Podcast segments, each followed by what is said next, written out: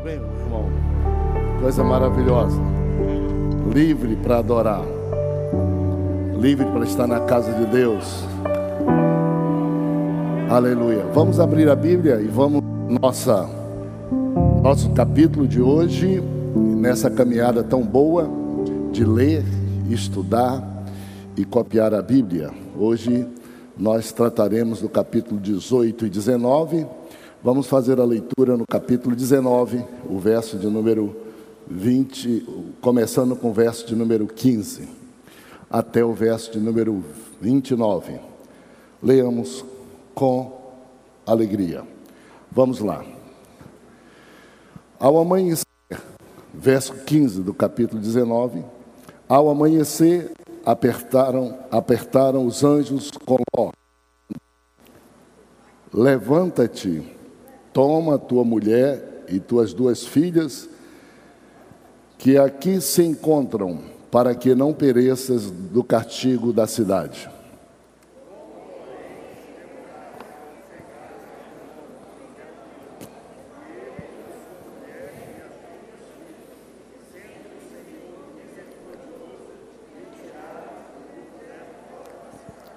Havendo-os levado fora, Disse um deles: Livra-te, salva a tua vida, não olhes para trás, nem pares em toda a campina, foge para o monte, para que não pereças.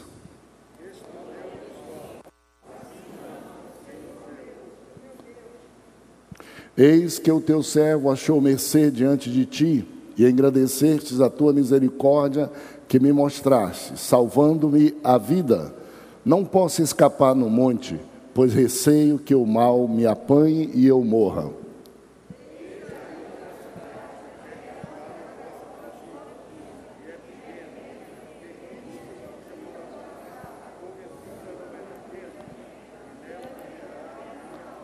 Disse-lhe: Quanto a isso, estou de acordo, para não subverter a cidade de que acabas de falar.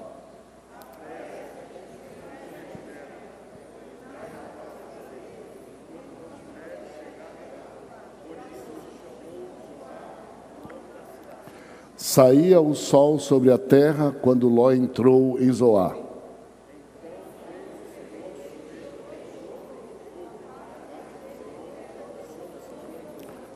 E subverteu aquelas cidades, toda a campina e todos os moradores da cidade e, os que nasci, e o que nascia na terra.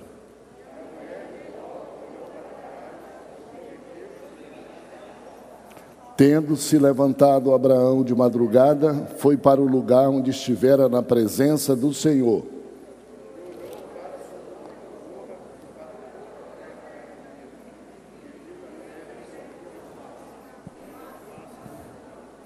Vamos ler juntos o verso de número 29. Ao tempo que destruía as cidades da campina, lembrou-se Deus de Abraão e tirou a Ló do meio das ruínas quando subverteu as cidades em que Ló habitara. Tome assento. Louvado seja o nome do Senhor para todo sempre. Glória a Deus. Quero parabenizar a todos vocês.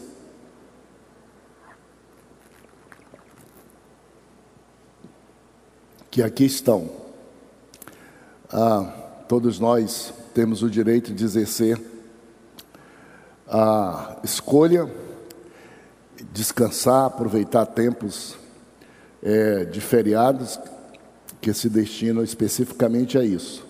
Mas, sem dúvida nenhuma, é admirável aqueles que, mesmo em tempo de feriado, fazem questão de estar na casa de Deus, seja indo ao lugar de descanso, mas vindo para a casa de Deus e voltando depois, seja até mesmo postergando um pouquinho para poder alimentar bem a sua alma. Obrigado, meu amor.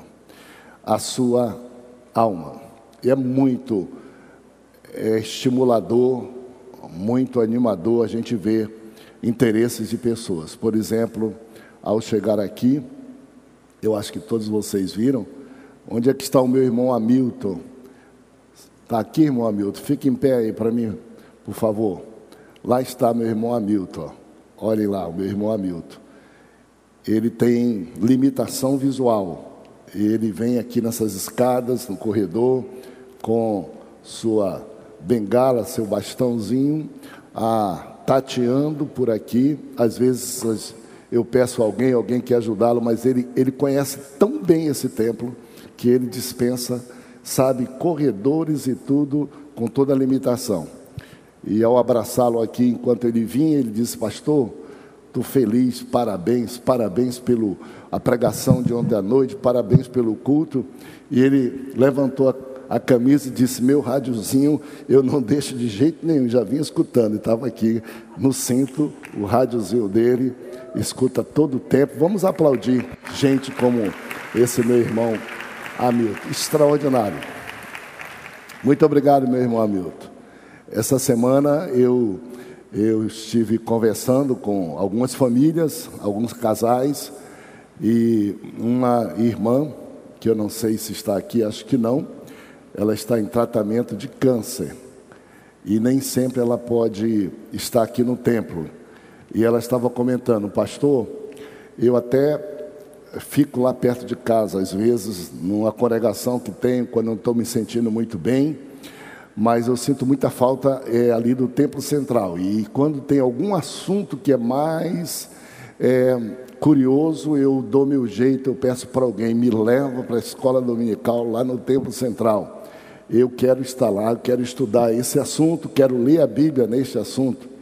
Ela até fez uma pequena observação que às vezes nem todas as igrejas, inclusive templos nossos, procuram seguir a dinâmica recomendada, não é, de ler a Bíblia e de se deter em cima daquilo que está proposto. E ela até fez essa observação e eu falei para ela: isso acontece mesmo, minha irmã mas não desanime não. Vamos para frente. São pessoas que animam a gente. Aproveitando, hoje quero lembrar a você, e eu acho que você não se esqueceu ainda, de que o nosso estudo é um estudo programado, sistemático, e que nós temos oportunidade. Eu acho que é a única igreja que está cuidando bem disso, cuidando bem disso, a oportunidade de conversar com os nossos filhos acerca do tema que nós estudamos aqui e da parte da Bíblia que nós estamos estudando, porque nossos filhos, nossos filhos, desde a, do jardim da infância, todas as idades, eles estudam a mesma passagem da Bíblia e estudam o mesmo assunto, só que em linguagem própria para a idade deles.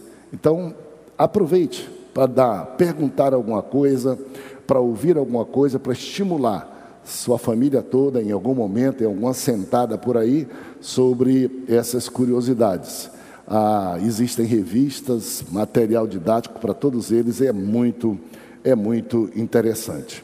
Hoje, meus amigos e meus irmãos, nós temos um tema muito legal e dependendo de como a gente olha, e, e essa é uma das nossas propostas, a gente olhar detalhes que a gente nem sempre vê, porque quando a gente pega um assunto, a gente logo vai, às vezes, por estereotipo que nós temos desse assunto e esquecemos de outras coisas. Mas nesse tema de hoje, riquíssimo, ah, é um tema muito prático.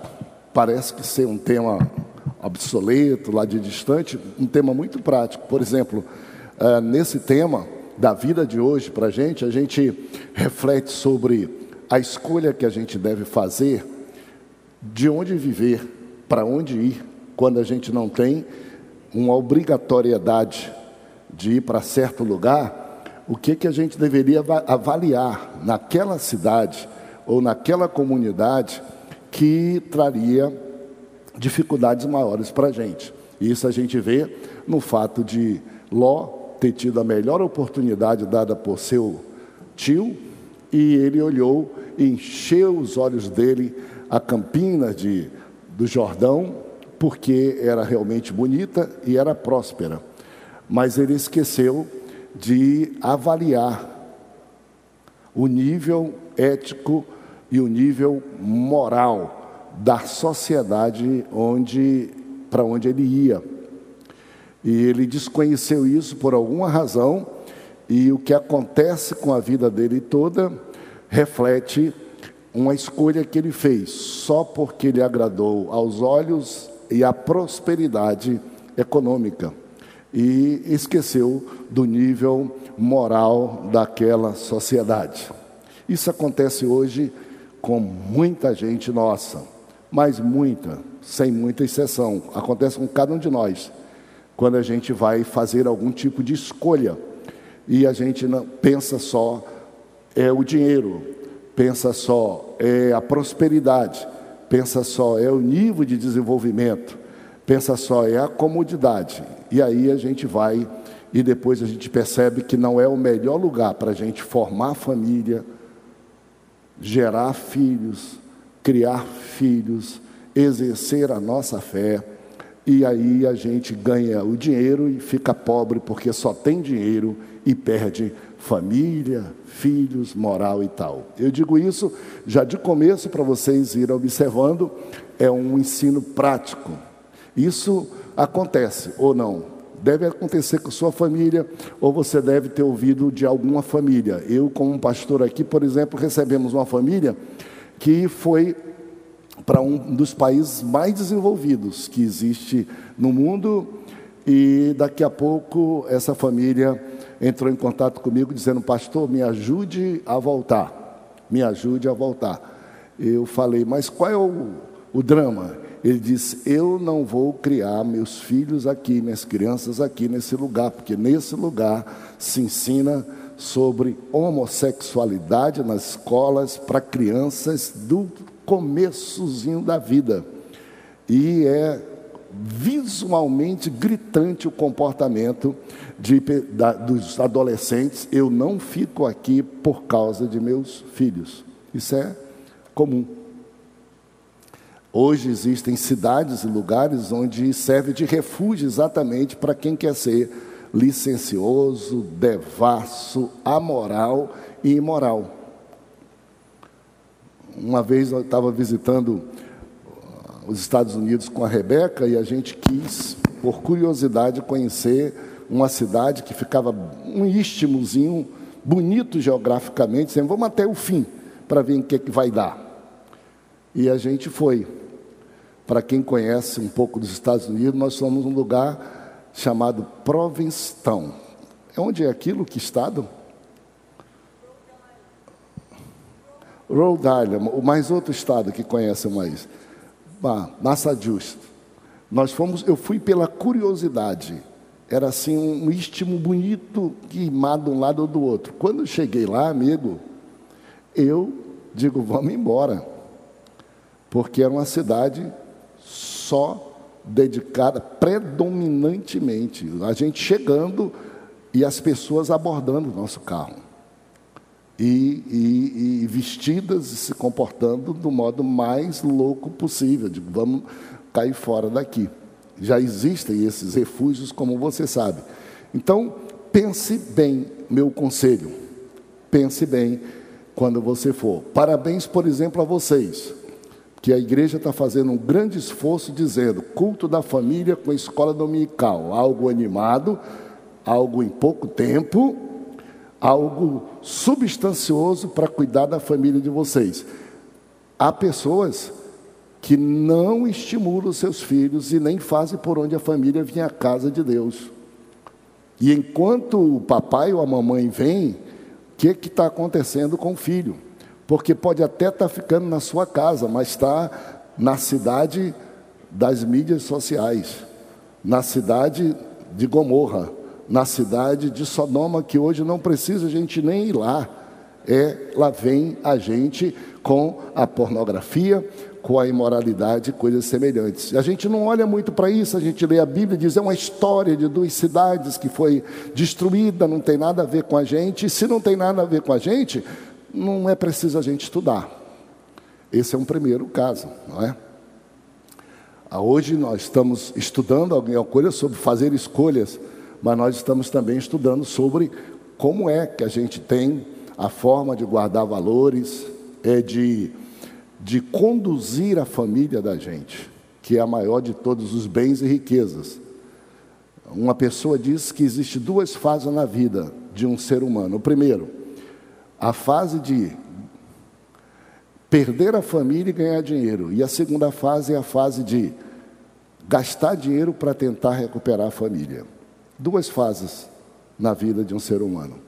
Aquela em que ele desconhece de tudo e procura somente a soberba, a suntuosidade, a riqueza e a família, vai. Depois, com todo o dinheiro do mundo, não consegue recuperar a esposa e nem filhos, ou ter esposas e filhos. Não consegue. Então, nós somos um povo que temos a graça de Deus de poder pensar um pouquinho diferente, e eis aqui a oportunidade que nós temos. E vários outros é, sentidos que nós vamos nessa é, história prosseguir. Vamos então à nossa jornada. Nosso título é 18 e 19, Sodoma e Gomorra. Nosso textuário é o último versículo do capítulo 19 ao tempo que destruía as cidades de Campina, lembrou-se Deus de Abraão, tirou Ló das runas. É uma verdade prática. Em todo ato de juízo, a misericórdia de Deus também está presente. Dê uma olhada aqui. Nós temos muita dificuldade de é, entender como é que Deus age, Deus comparece. Todos nós temos dificuldades. Porque Deus, Ele é pleno, em qualquer ato dele, se for um ato de justiça, está presente o, o amor e a misericórdia juntos. E esse dilema a gente não consegue entender. A gente acha que o amor de Deus não admite a justiça de Deus. Mas Deus é. Quando ele chega, ele não é como nós seres humanos, que a gente diz ou isso ou aquilo. Ele é pleno e ele é completo. E ele faz separação entre as coisas, embora a gente não entenda. Ele tem o direito do juízo e o juízo justo. E por isso nenhum de nós tem medo ou deve temer de estar nas mãos de Deus, porque nas mãos de Deus nós sabemos que Ele fará um justo juízo conhecendo-nos. E é melhor estar na mão dele do que estar na mão de qualquer outra pessoa. Então, em todo ato de justiça está a sua misericórdia. E em todo ato de misericórdia também está presente a justiça, a justiça de Deus. Esses dois capítulos, que são na verdade 71 versículos, estão organizados dessa forma, para a gente poder aproveitar bem. O pessoal vai até quarta-feira gritar muito no carnaval, nós vamos gritar muito glória a Deus e aleluia, e vamos hoje usar nossa voz. Leia comigo, me ajudem um pouco. O item número um, qual é? Comigo de novo. O tópico número um. O número dois.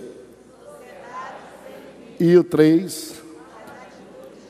Vejam bem que aqui estão todos os capítulos, 18, 2 a 25, 19, 4 a 26, 19 até o verso de número 36, organizado em três itens. Para ser tão simples, você pode olhar e imaginar aqui, ó. Dois deles são fáceis da gente, é, são comuns, só muda o nome. Atitudes de Abraão e atitude de Ló. Ou seja, o contrassenso ou seja, a diferença das atitudes dos personagens principais desse episódio. E o, o item número dois, sociedade sem limite. Se você quiser, pode tirar daí sociedade sem limite e colocar Sodoma e Gomorra, que é exatamente o título da nossa, da nossa lição. O que predomina antes desse fato é muito interessante. Abraão. E quando a gente fala sobre a atitude de Abraão, a gente fala sobre a hospitalidade dele, fala sobre a confiança e a confidência entre ele e Deus, e a gente fala sobre sua dedicação para interceder por outras pessoas. Toda vez que a gente fala sobre Abraão, nós estamos estudando a terceira lição que mexe com Abraão.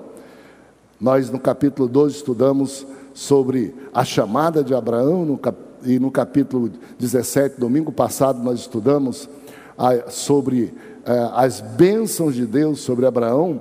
A gente tem que ter um certo cuidado, que é de achar que Abraão era Deus, que é de achar que Abraão era perfeito que é de achar que Abraão era privilegiado porque Deus privilegia indiscriminadamente pessoas. E não pode ser isso, porque quando a gente imagina ele sendo perfeito, ou sendo muito igual a Deus, ou privilegiado de Deus, diferentemente, arbitrariamente que qualquer outro ser humano, a, a gente se coloca distante dele e a gente acha que as bênçãos dele não chegam a gente e que a gente não tem o um mínimo de possibilidade porque ele se parecia perfeito.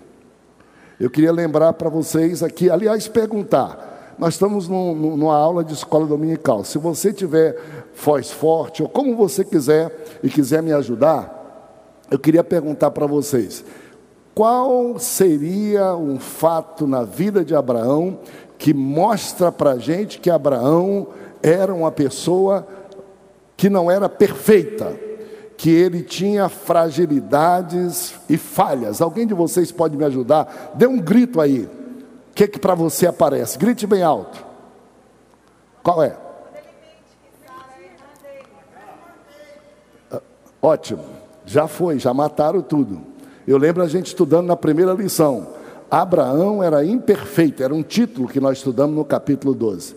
E aqui dois fatos gritantes, dois fatos relacionados a Abraão quanto à sua vida, inclusive a sua vida moral, o seu caráter. E aqui foi citado: primeiro, Abraão nega que Sara era sua esposa e expõe Sara ao risco de ser possuído por outros homens só porque ele tinha medo ou tinha complexo de inferioridade. Nós não vamos entrar nisso, eu até que vou estudando também um pouco sobre isso, é, ou porque ele tinha essa fragilidade mesmo. Como é? A pergunta é para você: quem de vocês aqui, por alguma razão não aparentemente justificada, dos homens, chegaria no lugar e dizia: Essa aqui é minha irmã, e deixa ela a mercê, porque ela era, a Bíblia diz, bonita, linda, era minha irmã, negando. Imagine só, em relação aos outros, a exposição, Imagine só em relação a Sara própria. Que confiança que Sara podia ter nesse marido, que respeito podia ter por ele, de estar dizendo e confirmando uma coisa que ele disse: diz assim, Sara, para que aconteça assim. O inverso também é verdadeiro. Que mulher diria, chegando em algum lugar, visitando algum lugar, que seu marido não é seu marido, é seu irmão. Abraão fez isso. Atenção, porque a gente às vezes não olha bem essa questão, mas lendo como nós estamos lendo Gênesis, nós estamos obrigados. Abraão não fez isso só uma vez. Abraão fez isso em duas ocasiões. Abraão fez isso no capítulo 12, quando ainda era novo, chamado por Deus, e Abraão fez a mesma coisa no capítulo 20, quando ele tinha 100 anos de idade.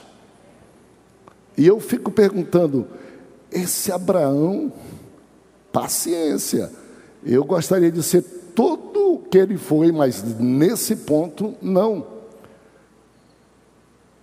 Mais grave, hein?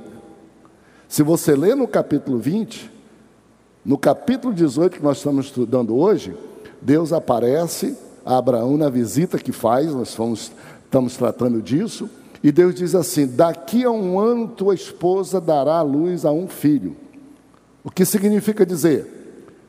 que se isso é verdade, Abraão creu, a partir dali, e se o método que Deus usou foi um método natural, a partir dali não tinha laboratório e hospital para fazer teste de gravidez.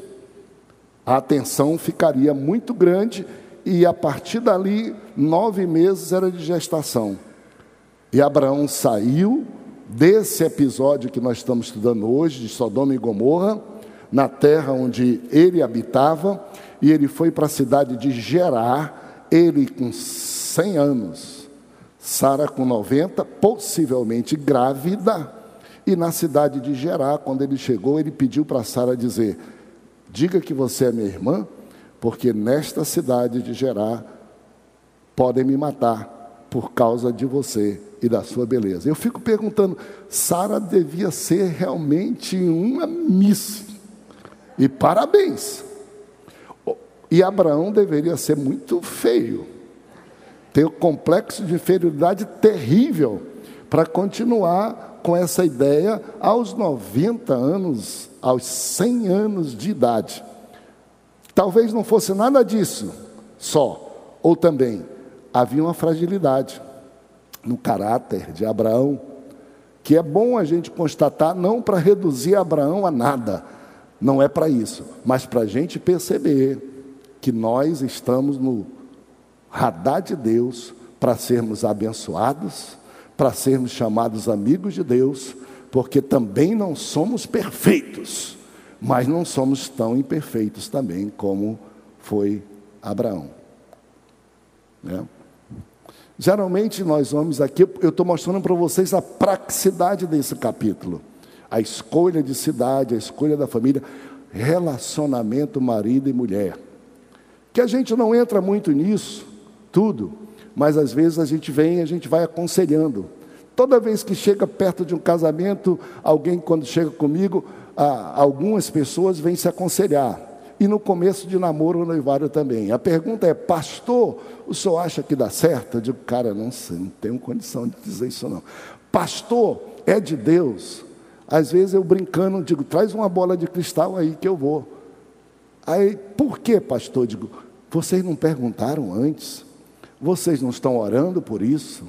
Vocês não estão sentindo? Será que se eu disser que é ou não é de Deus, é meu papel dizer isso? Vocês não estão olhando a diferença que pode trazer problema. Vocês não estão olhando aquilo que pode ser um problema tão grave para a família, que represente algo que não é, é solucionável, não é? E às vezes a gente vê isso. Guardadas as proporções, mas com brincadeira, não quer dizer que vai dar errado, mas às vezes pessoas se casam com distância cultural e de geração tão grande que pode dar certo, mas é um problema para aquele casamento, não é? Às vezes, e aí os homens, atenção mais para os homens na nossa sociedade, né? Cara está caindo os pedaços, velho, casando com a menina de 18 anos. O que, que essa pessoa quer? vai ser como Abraão no pior que existe, a vida toda desconfiada da esposa, desconfiada da confiança, desconfiada da condição de fazê-la feliz, expondo a esposa e às vezes vice-versa também. Cuidado para não complicar uma coisa que já merece bastante cuidado. E a outra coisa que foi falada aqui sobre Abraão que é uma consequência disso, H. Como é que Abraão, tão experiente, amigo de Deus, tão cheio de fé, diante de uma aflição dele, conhecida pela mulher, porque isso é uma coisa de dois.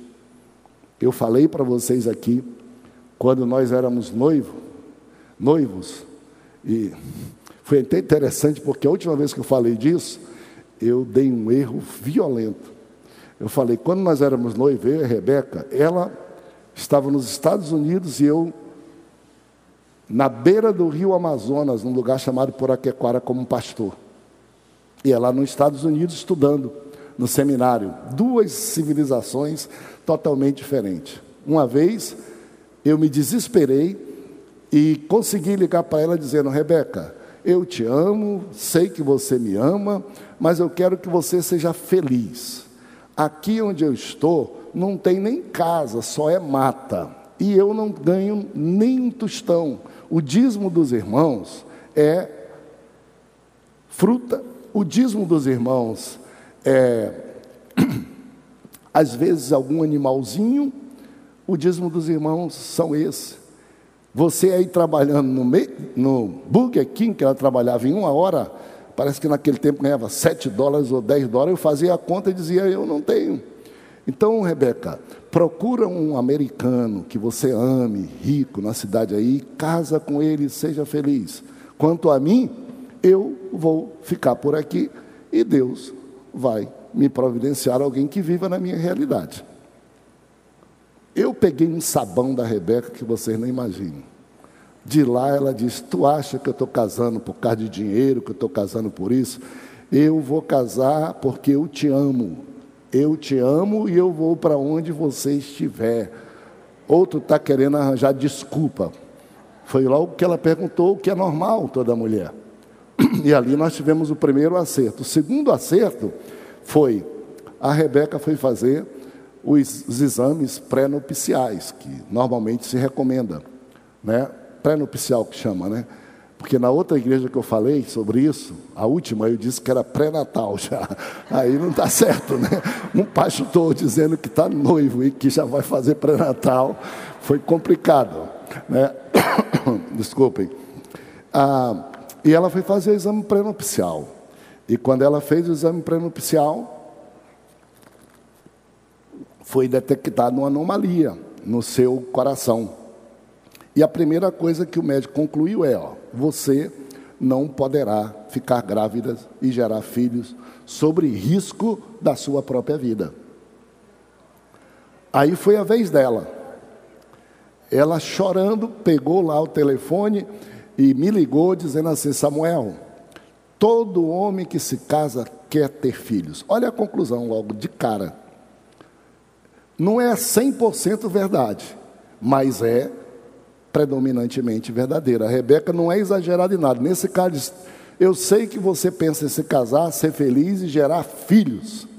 E eu, pela medicina, não poderei gerar filhos. Estou te deixando à vontade. Aí foi a vez dela.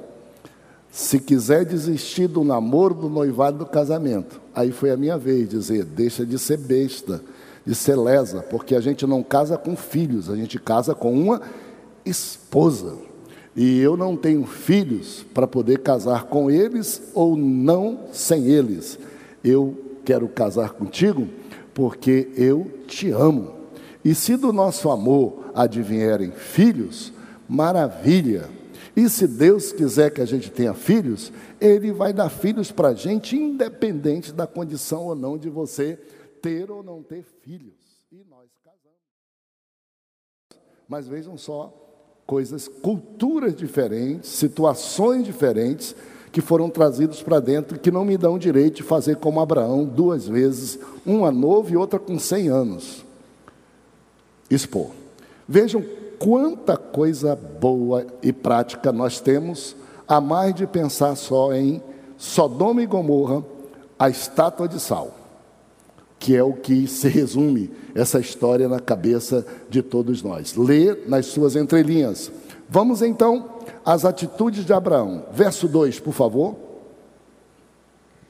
Levantou ele os olhos, olhou, e eis três homens de pé em frente dele. Vendo-os, correu da porta da tenda ao seu encontro, prostou-se em terra. Todos aqueles que estão lendo a Bíblia e tendo cuidado, que eu recomendo, gente, é tão barato, de ter o nosso manual, nosso guia de estudo, tão barato para você fazer uma coleção paralela de algo que você estudou, que acrescenta a Bíblia e, e que leram, sabem que aí o nosso comentarista colocou um problema muito sério de época, de distância de época. E ele diz que naquele tempo a hospitalidade era algo tão importante porque era um tempo onde a civilização não era como a nossa adiantada, e as pessoas que viajavam, elas dependiam de ser hospedadas na casa das pessoas ou nas tendas das pessoas. E o comentarista até critica um pouco, dizendo que isso sumiu do nosso meio, de modo que hoje, por causa dos hotéis e restaurantes, a gente sequer devota algum tempo a alguém que nos visita. Então, nem tanto a mar, nem tanto a terra. É verdade que hoje em dia a modernidade, isso é implacável, traz certas facilidades, mas não a ponto de anular aquilo que deve continuar de fraternidade para com o viajante, para com o visitante, de educação, de cultura. Não é porque tem um hotel que ele vai ficar no hotel só, não é porque tem um restaurante que ele vai ficar num restaurante só. Se eu não tenho como receber na minha casa, Hospitalidade não significa só isso. É tanto que a Bíblia diz, e nós lemos, que quando Abraão viu os visitantes chegarem, olhe o, o sentimento de Abraão, ele correu. E diz a Bíblia que ele dobrou os joelhos diante daqueles visitantes e disse: Venham aqui para casa, vou dar alimento para vocês, vocês podem descansar e depois vocês vão seguir a viagem de vocês. Naquele tempo, o contrário de hoje, a alternativa quase que única é: me hospeda ou eu vou ficar na rua. Hoje, temos alternativas da modernidade, e a modernidade é uma coisa que funciona contra alguns valores nossos, contra a nossa fé. Por exemplo, hoje, as pessoas perguntam muito para mim, pastor, por que, que existe menos milagres do que antigamente? Eu discordo, discordo. Discordo disso. Eu discordo porque antigamente a população era desse tamanhozinho, qualquer coisa que acontecia, todo mundo sabia, e a Bíblia concentra essas atuações de Deus. Hoje nós somos 8 bilhões de pessoas espalhadas no mundo e acontecem milagres todo dia e toda hora com muita gente, mas a modernidade não nos faz saber de tudo. A gente não consegue fazer, a gente até por exemplo, uma dor de dente numa casa antiga levava a família a dobrar os joelhos e pedir a Deus a noite toda para passar aquela dor de dente do marido e do filho. A dor de dente hoje, você vai para o dentista, porque está perto de casa, ou você vai pegar o remédio perto dali, está à sua disposição, e você acha isso mais fácil do que dobrar os joelhos e ficar pedindo a Deus. Mas se quisesse fazer, Deus responde. A briga é até onde os recursos que nós temos da modernidade anulem a nossa fé. Eu vou ao médico, você toma um remédio, você vai ao odontólogo, mas isso não anula a sua fé. É uma coisa. Bom, na modernidade, no materialismo de hoje, todo mundo tem as facilidades que tem, diz: eu não preciso de Deus, eu não preciso de a igreja, eu não preciso de culto, eu não preciso de nada. Então, modernidade está tomando o lugar de Deus na sua vida, vai fazer falta, e esse é o problema. Abraão hospedou, e hospedou com humildade, não foi com soberba. Ele, até aquele momento, provavelmente não tinha conhecimento ainda de que um daqueles visitantes era Deus. Mas ele foi com simplicidade, ele foi com generosidade, deu logo o alimento do melhor que ele podia naquela sua hospitalidade, naquele. E o que é uma coisa mais linda ainda, Abraão não era uma pessoa qualquer, ele era já o pai de uma descendência que começava a crescer. Naquele lugar ele era a pessoa mais importante, mas ele fez questão de pessoalmente, um toque pessoal, dado àquela pessoa que ali estava. você sabe muito bem o que, é que significa. Visitar e a pessoa mais importante lhe dar um pouquinho de tempo e ter um pouco de cuidado com você. Então, essa é uma atitude perfeita. Nós falamos de duas de Abraão ruins, perfeita. Amigo de Deus. Só Abraão na Bíblia, no Velho Testamento, melhor, é chamado, tem esse título, só Abraão. E no Novo Testamento, Jesus chama de amigos, mas não dá o título individual, chama de amigos a todos nós, dizendo: Eu já não chamo vocês de servo, de visitante, eu chamo de amigo. Olha a definição de Jesus. Porque o servo não sabe nada do seu senhor, mas o amigo sabe, conhece as coisas, as confidencialidades do seu senhor. Por que Abraão foi chamado amigo de Deus? Porque Abraão era uma pessoa que Deus confiava, apesar das suas imperfeições. E amigos merece, até Deus gosta de amigos que ele tenha confiança para alguma confidência, para compartilhar. Neste caso, leia o verso 17. Disse o Senhor: Ocultarei a Abraão o que estou para fazer? Quando Deus quis fazer alguma coisa perto de Abraão, Deus fez a pergunta para ele: Devo fazer isso sem antes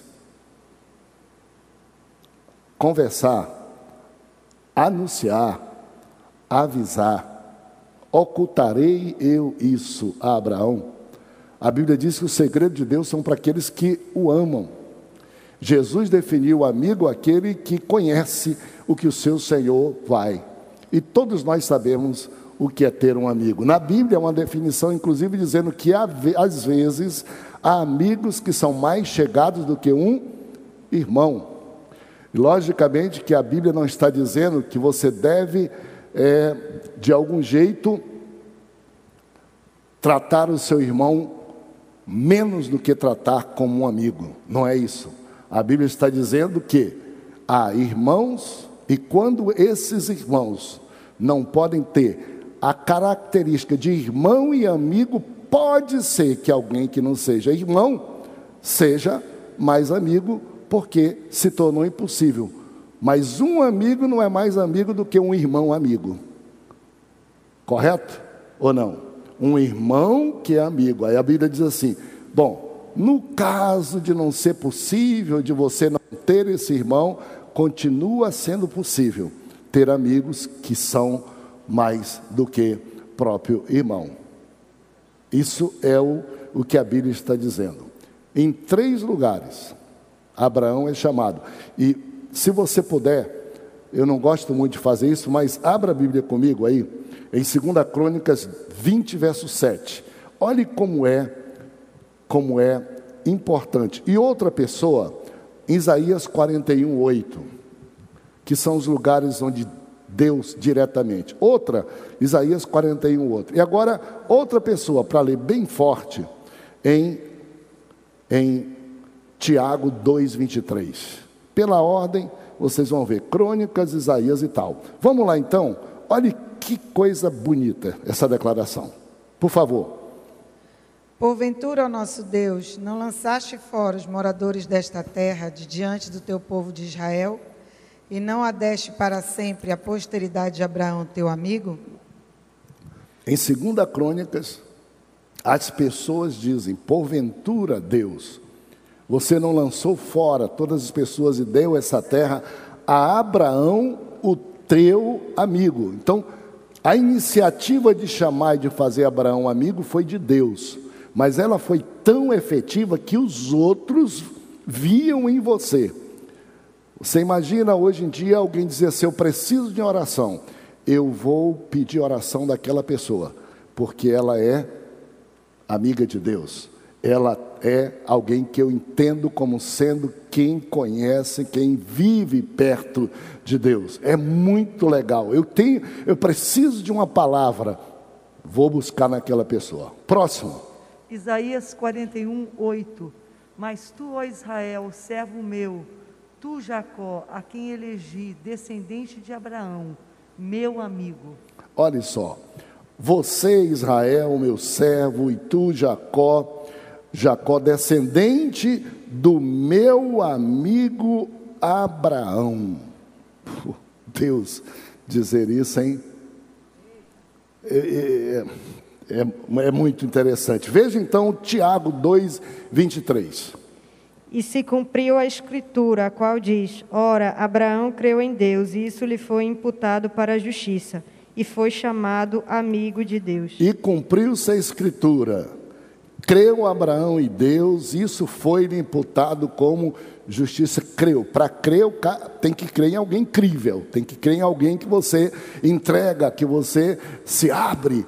Creu, isso foi imputado. E foi chamado amigo de Deus. São os três lugares. Primeiro, Deus diz assim: meu amigo.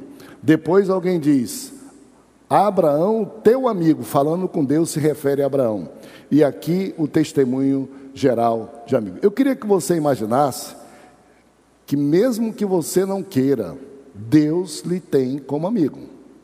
E você precisa descobrir essa prerrogativa de você.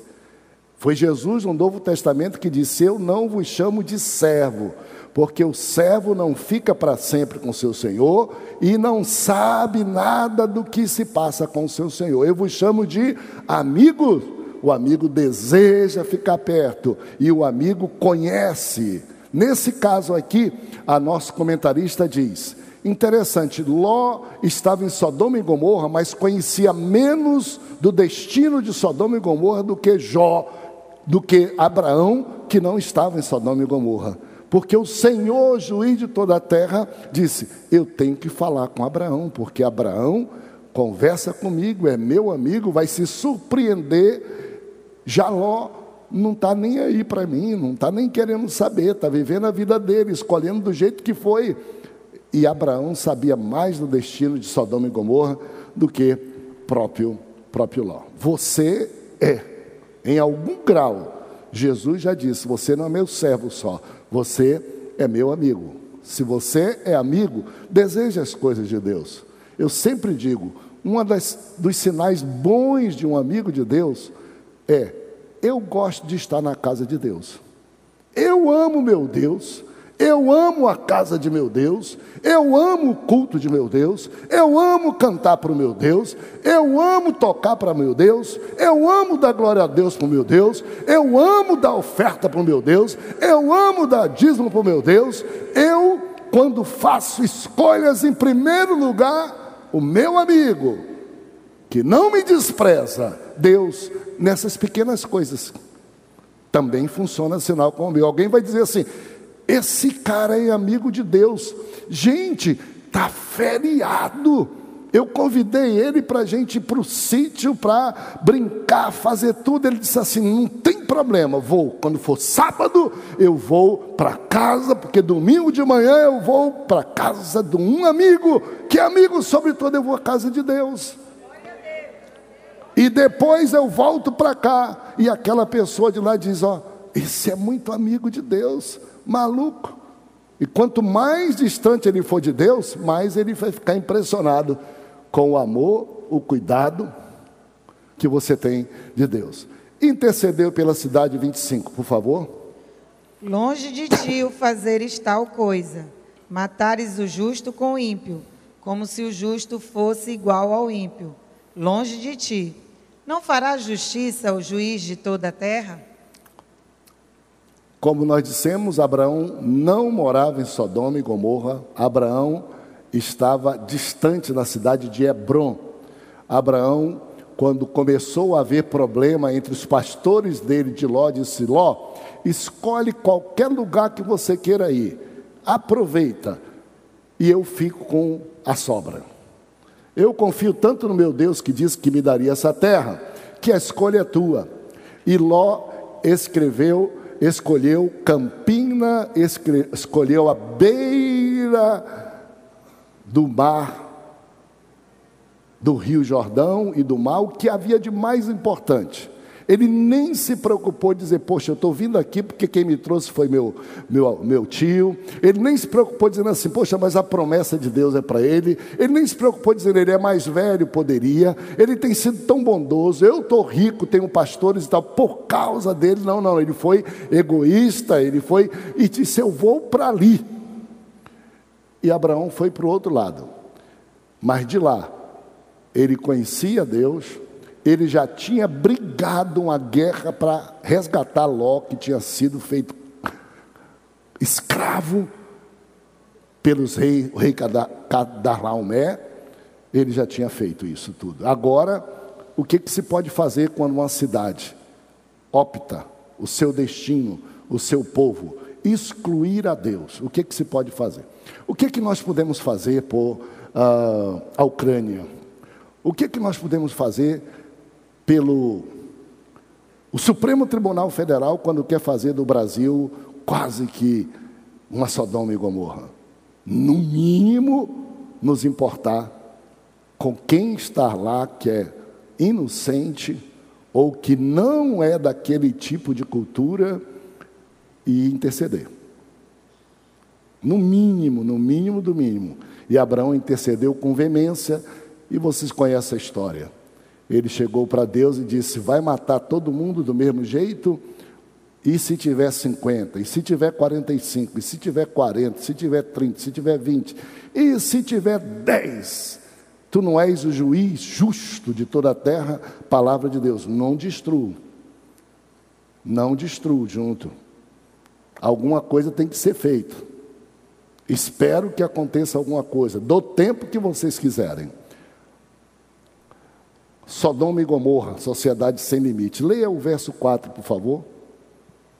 Mas antes que se deitassem, os homens daquela cidade cercaram a casa, os homens de Sodoma, tanto os moços quanto os velhos, sim, todo o povo de todos os lados. Abrangência do mal, minha gente. Olha, comportamentos individuais nossos dificilmente ficam só conosco. Comportamento de família dificilmente fica só dentro daquela família. Comportamento de uma comunidade, de um bairro, dificilmente ficam ali. O mal tem um potencial de se alastrar involuntariamente que você nem imagina ou, se não quiser, imaginar. A abrangência do mal está aqui, o texto lendo, era Sodoma e Gomorra. Você sabe Sodoma e Gomorra até hoje. Sodomita quer dizer o quê? Devasso. Quer dizer alguém promíscuo. Quer dizer o quê? Perversão. Essas cidades viraram sinônimos de imoralidade, de aversão que é o que é direito. Porque nela predominava esse comportamento. Provavelmente era conhecido como provincião que nós fomos visitar. Lá Onde você andasse, imaginava que ali só nasciam pessoas homossexuais. Como tem já algumas cidades no Brasil paraíso disso.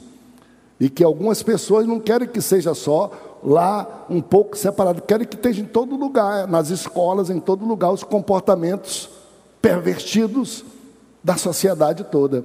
Inclusive que num púlpito de igreja eu não possa estar falando o que eu estou falando aqui, é possível que lá no futuro tenha que ser preso de dizer que é pecado, prostituição é pecado, homossexualismo, homofobia, é, é, é pecado, é pecado. E quando diz que não é pecado, o que, que é?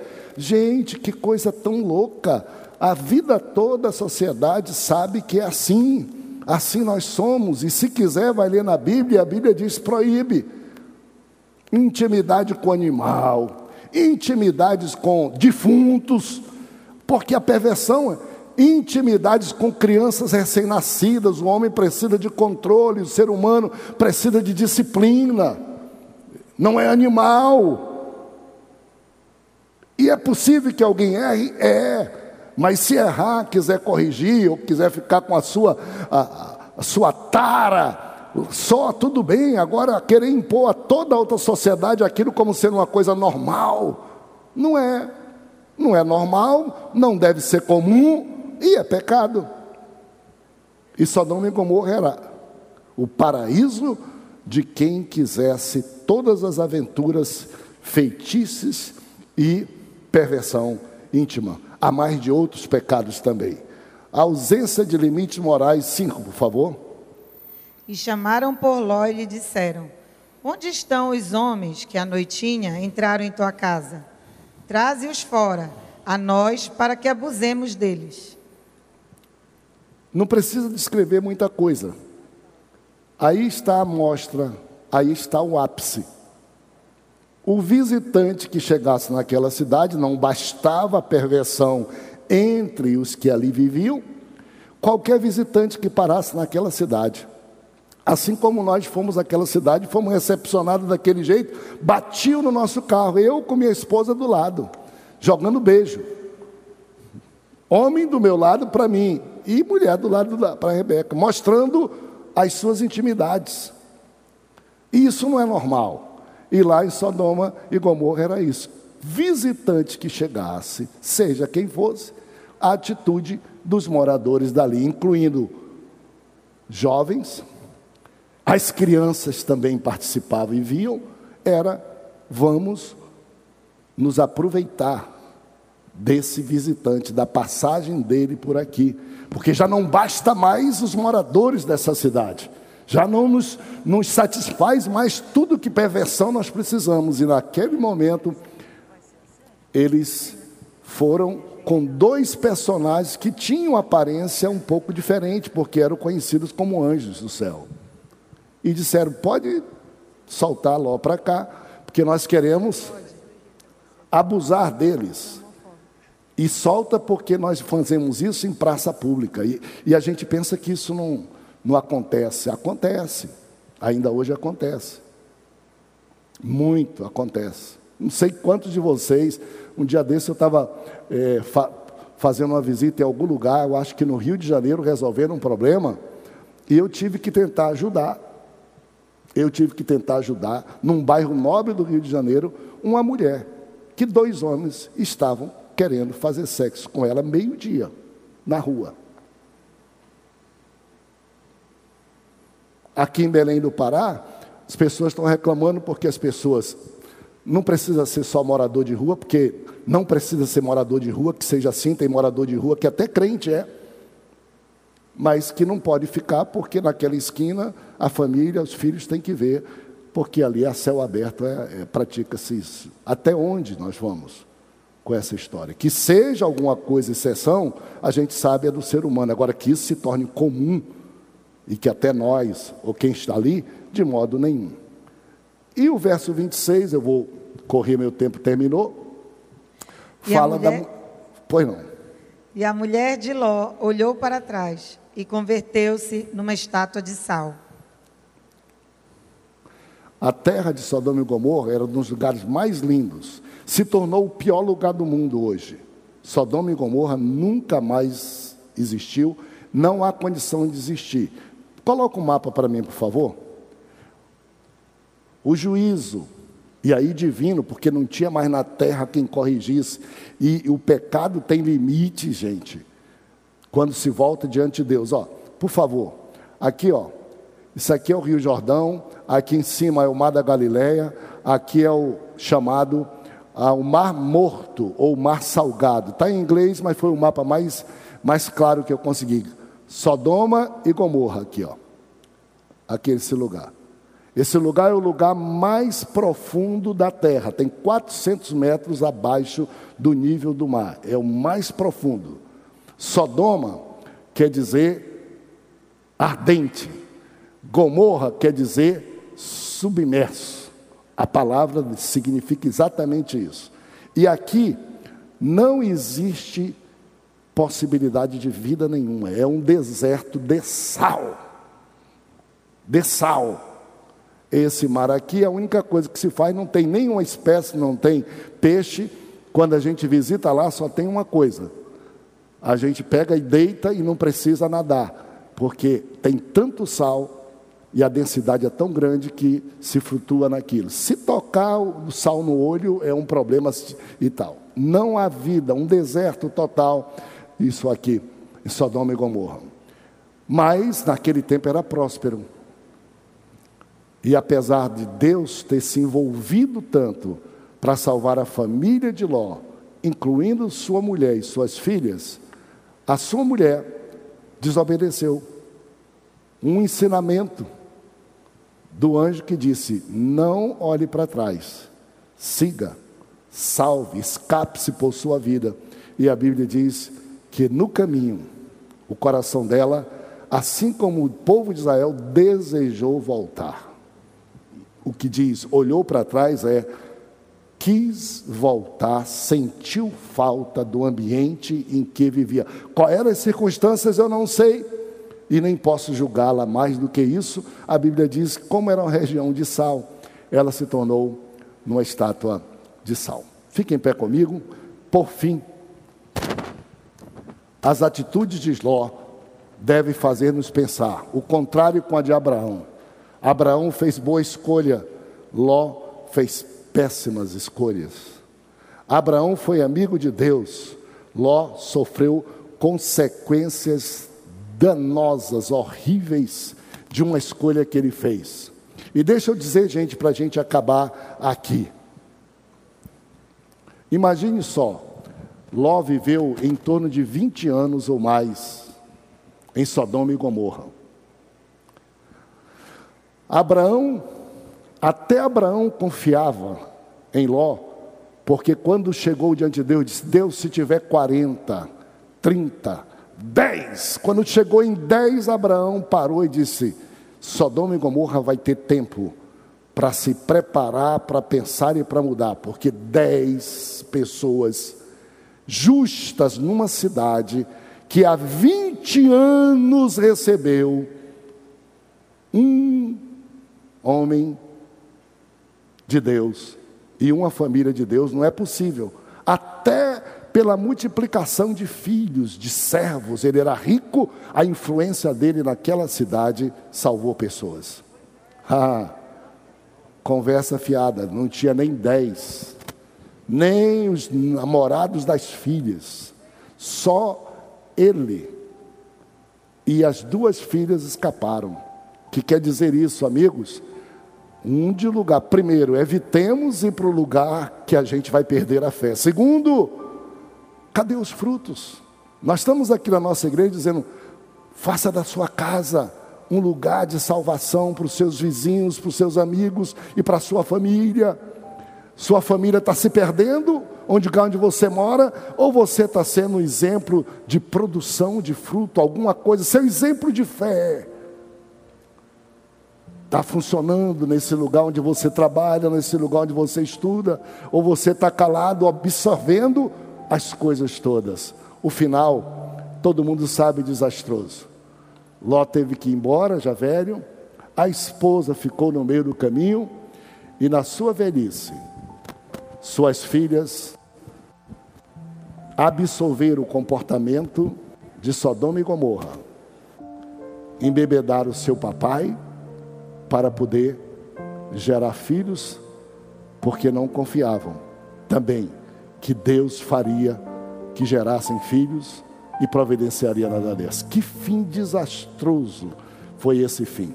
Eu estou aqui para chamar você a sermos mais parecidos com Abraão do que Ló e a influenciarmos. Tem um ditado que diz: maior a maior defesa é o ataque. Não esperemos o mundo nos consumir, não esperemos assimilar o comportamento do mundo. Pelo amor de Deus, abra sua boca e dê o seu exemplo, faça alguma coisa por aqueles que estão morrendo ao seu lado. Deus não deseja destruir nem sua família, nem a sua cidade mas Ele espera que o bem cresça e prospere para lhe dar tempo e não que você esteja ali sem produzir nenhum fruto, irmão. Não vamos para o céu passando nesta terra pela vida cristã toda sem produzir um fruto de salvação um fruto de bênção, faça alguma coisa, amplie sua tenda, Deus te abençoe, faça uma célula ah, doméstica, domiciliar na sua casa, uma célula missionária, abra sua boca, estenda a sua mão, porque na hora da dificuldade, alguém vai te ajudar em oração e vai ser verdade, Senhor, o justo não pode ser com o incrédulo Mas e aí? Que fruto que nós estamos produzindo? Levante sua mão para o céu imagine como você quer parecer mais com Ló, mais com Abraão. Se a cidade onde você vive, as pessoas vão entrar na sua casa, pedir suas filhas e fazer o que quiserem, ou se você vai se levantar como senhor sacerdote da sua casa, homem e mulher, e vai dizer: Eu e minha casa serviremos ao Senhor. Eu creio no Senhor e eu creio para a salvação de minha da minha casa. E abra um pouco essa sua casa, estabeleça um dia, cante um hino, faça uma oração e dê um testemunho em meia hora e sirva um café para um vizinho e para um amigo, para que não seja dito, eram dez e agora só um que me serve, porque faltou luz e sal. Deus usa-nos, Pai. Que a nossa cidade, que o nosso estado, que o nosso país não precise, Senhor, passar por destruição, por Deus amado, negligência nossa Ajuda-nos a ser sal, ajuda-nos a brilhar como luz. Aviva a igreja do Senhor aqui em Belém no Pará, nossas casas, células missionárias, que nenhum de nós, Senhor, precise ser arrancado pelo anjo sozinho, puxado, porque além de estar, Senhor, sozinho, não pôde dar a mão para quem precisa. Usa-nos como fonte de salvação manda a tua graça, manda a tua unção e ensina-nos, Senhor, o caminho que nós devemos andar, para onde devemos ir, como devemos nos portar, no santo e bendito nome de Jesus, os que creem dizem.